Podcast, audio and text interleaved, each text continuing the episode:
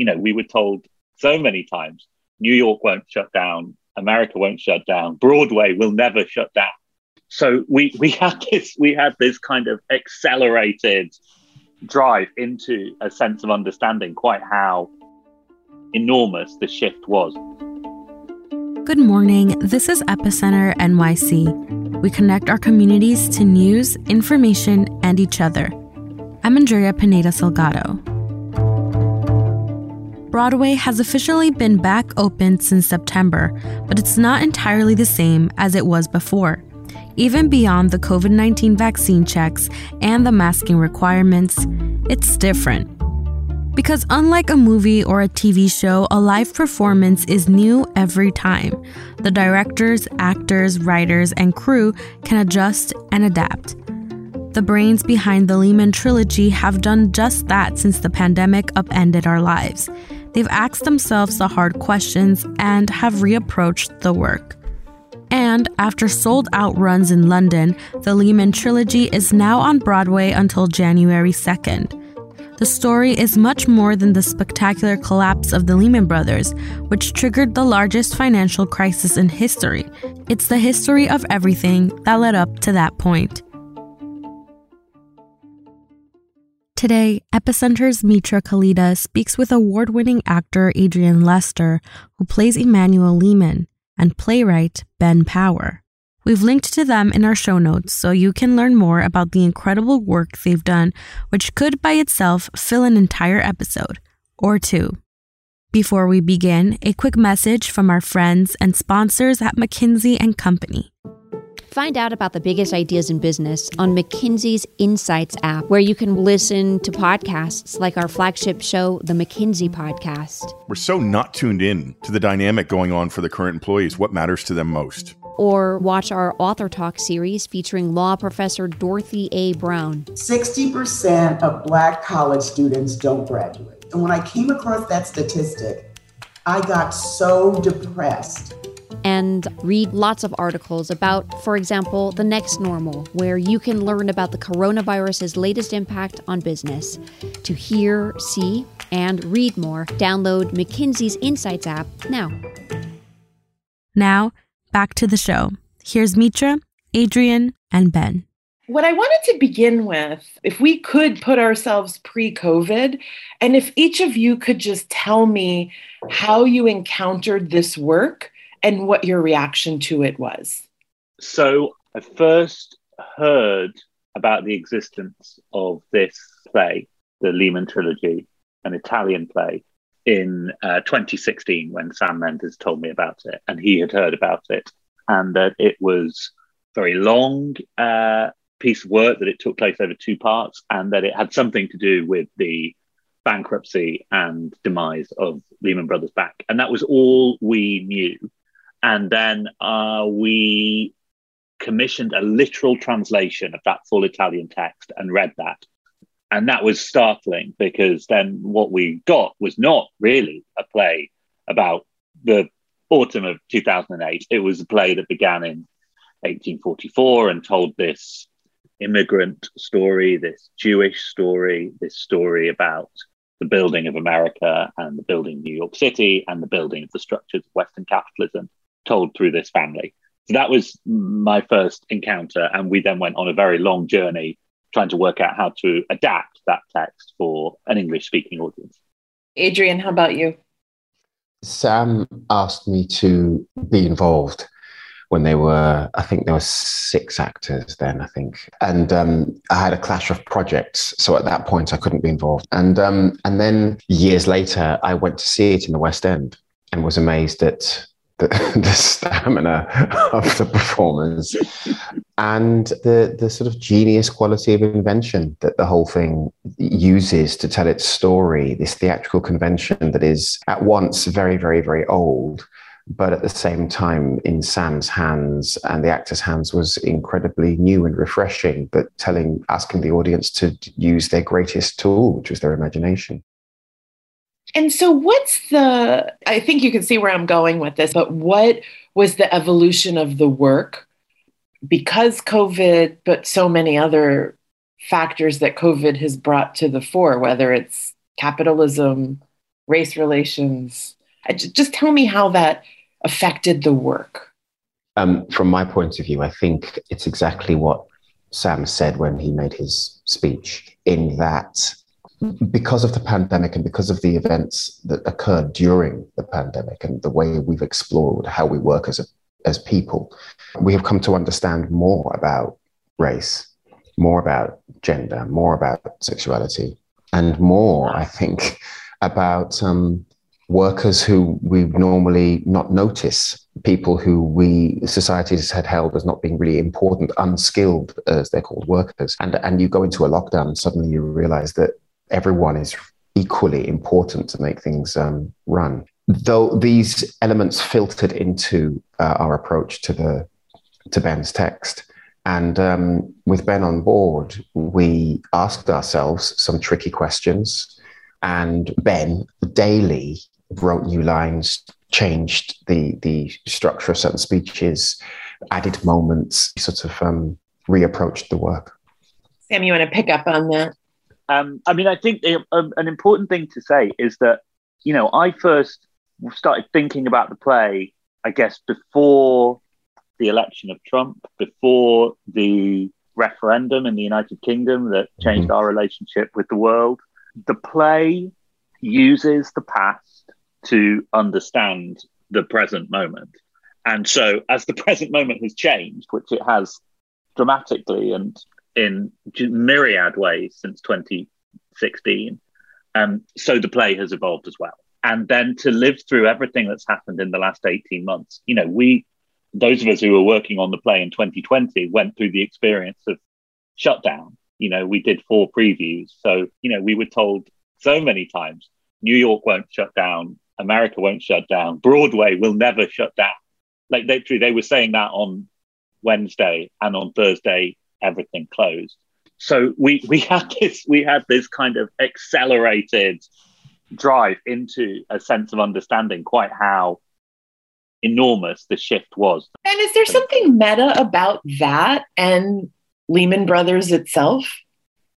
I mean, I think there's definitely a sense that there's a big thing about theatre as an act of imagination and what happens in finance with abstraction and the story that the play tells about the increasing divorce between they move into metaphor that the, the financial structures that the company are building goes on. And I, I don't think that we understand what it was like to be working at Lehman Brothers in 2008 necessarily because we lived through the those days in March 2020. But there was def- there's definitely a sense of personal experience mirroring large global events. And when you watch in the play Bobby Lehman trying to deal with the the day in 1929 when the Wall Street crash is happening around them, you know, I think we all felt this sudden rush into uncharted waters, and that has completely informed the work that has happened on the play. Also, it's really important to say that the play is built on three actors and it's written for the three actors and has evolved around them. And so changing an actor changes everything about the the piece. And this version of the play that's playing at the Nederlander now is a version of the play made for, with, and by Adrian. Was it always conscious about race? Because i i actually didn't know some of that history of lehman brothers. I don't know if you wrote that in more recently but um, slavery was overtly mentioned. Was that an insertion? Was that always there yeah the sense of the brothers involvement in the cotton trade and by obvious extension their involvement in slavery has always been in the piece. I think the journey that we've been on since and since really Park Avenue Armory and the conversations that began when we brought the play to New York for the first time was about how to be really clear about what the sort of moral relationship between the company at that point and then going forward between the company and the cotton industry was and the the section which was written actually before the pandemic but which I think just gets more and more you you hear it more and more loudly is the speech that the French doctor, Dr. Beauchamp, has at the end of the first part when he's sitting with Mayer Lehman, who has, you know, in the, in a very is very emotionally tied to the South, sort of on a personal level, and the doctor is the person one step removed from the family, but very much in the heart of the play, who is able to say, you have to understand what this was and what this meant and the crime that you have been integral to committing. Adrian, do you have thoughts on that? And then if, feel free to talk about your kind of own casting and what you think that brings to the show, because literally your presence, I felt, was revolutionary, right? Reflecting on this history.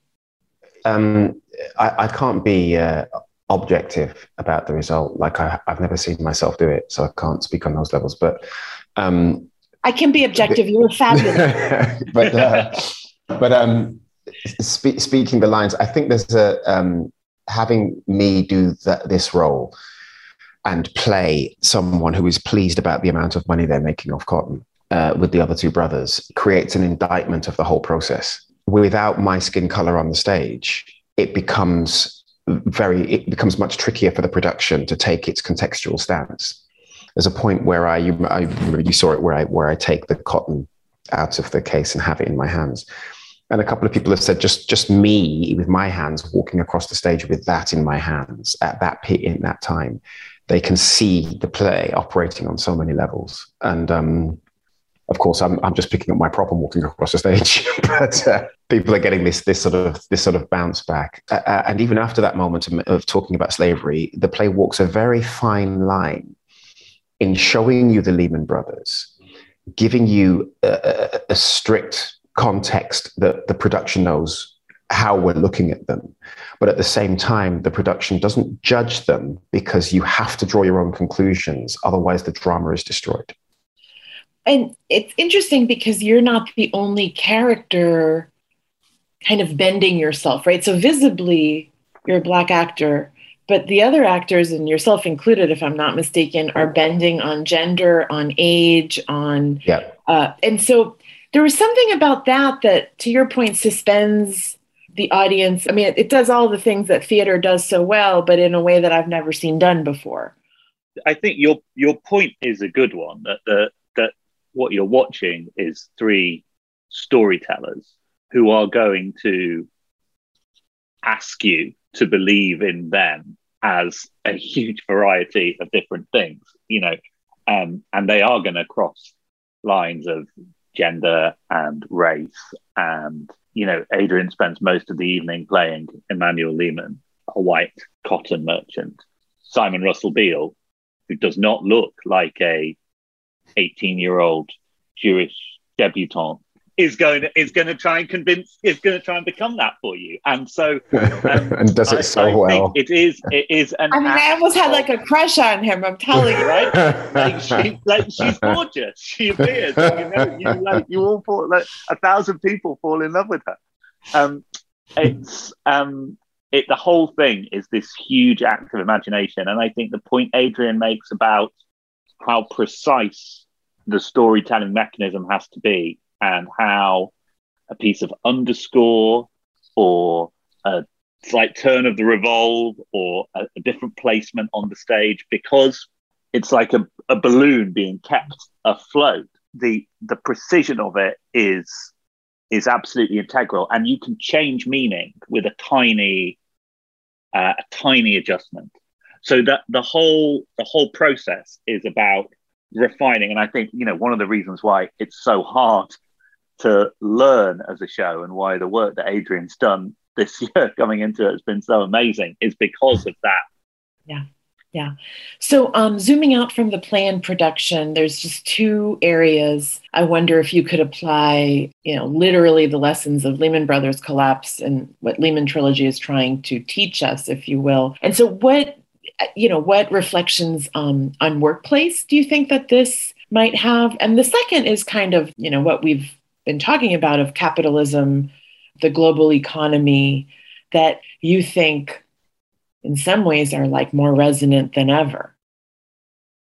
Um, as we deal with futures and trade on the idea of something happening in the future and returns coming back to us in the future, the idea of trading, moving from trading on things to the idea of things is a very important thing. And I think that the pandemic has shown us that the, the we've we have slowly, slowly become attached to the idea of things rather than people.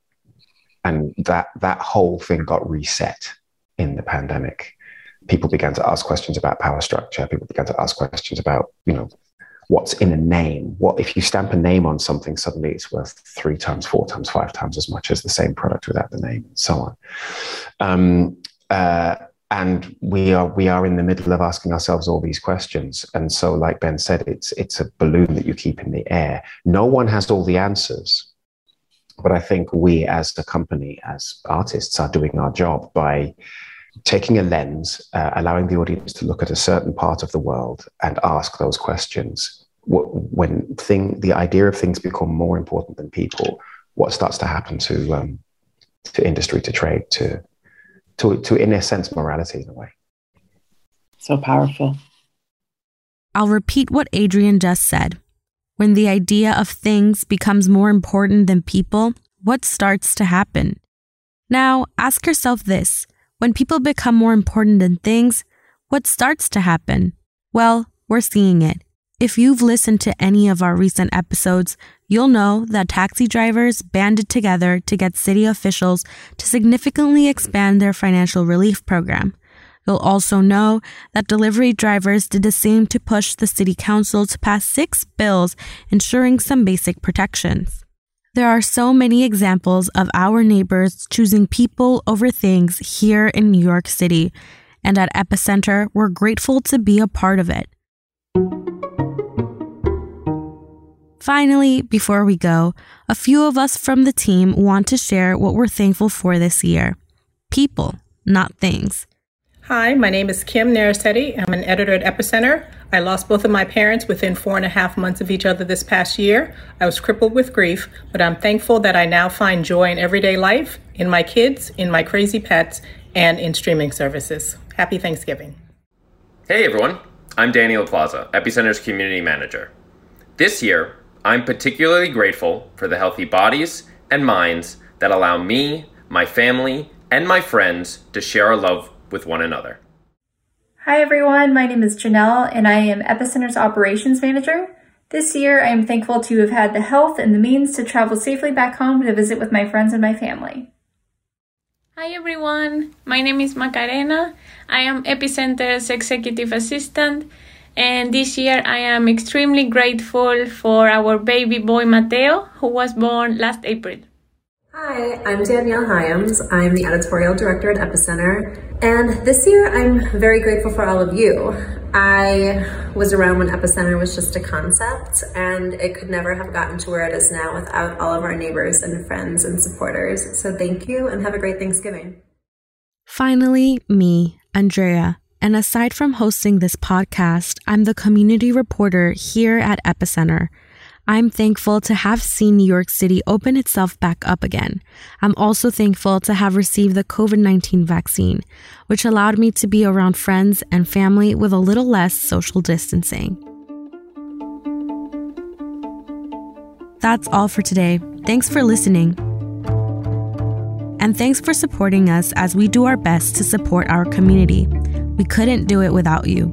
And if you're not already a member, sign up today by using the link in our show notes. Our intro music is All the Pretty Horses by Karavika. You can find more of their music on their website, linked to in our podcast description.